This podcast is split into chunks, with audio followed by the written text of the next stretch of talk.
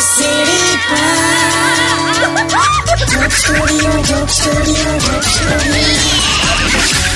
નમસ્કાર મારા વાલા ગુજરાતીઓ રેડિયો સિટી જોક સ્ટુડિયોમાં આપનું સ્વાગત છે આજે ફરી કિશોર કાકાના ઘરે આવી ગયો છું ને કાકા ને કાકી બસ નવરા બેઠા છે શું કહો છો કાકી બસ જો ભૈલું હવે આ પાર્લર ખુલે તો સારું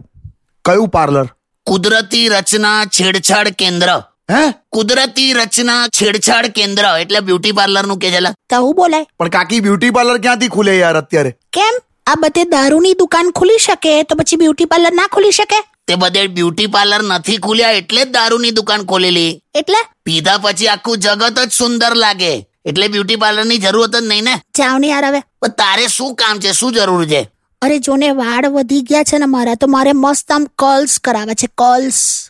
એટલે પેલું વાંકોડિયા વાળે એમ ને યસ પેલા લાકડાના ડટ્ટા ભરાઈને વાંકા ચૂકા કરી આપે એવું યસ તો મારે પણ કરાવવું છે કાકા પેલા ડટ્ટા ભરાવા એટલા વાળ છે તારા આટલા આટલા છે તારા આટલા આટલા હે તને તો હું ઘરે કરી આપું લા ચોખાના દાણાથી બોલ બે જાવ ને હું ચોખાનદાણાથી જો કે આપણે તો બ્યુટી પાર્લર જવાની જરૂરત જ નથી નહીં આ લોકડાઉનમાં ઘરે રહી રહીને આમ એવા બધા ગોરા ચટ્ટા ફોરેનર જેવા થઈ ગયા છે ને આપણા વાળા સાચી વાત છે ને મેં તો મહેશને પણ ફોન કરીને કહી દીધો હા શું મેં કીધું, લા, આ લોકડાઉનમાં જો તું ગોરો ના થાય ને તો ભવિષ્યમાં કોઈ પણ ક્રીમ પાછળ ખર્ચો કરતો નહીં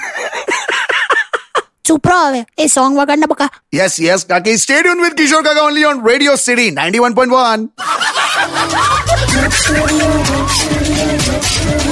વન Radio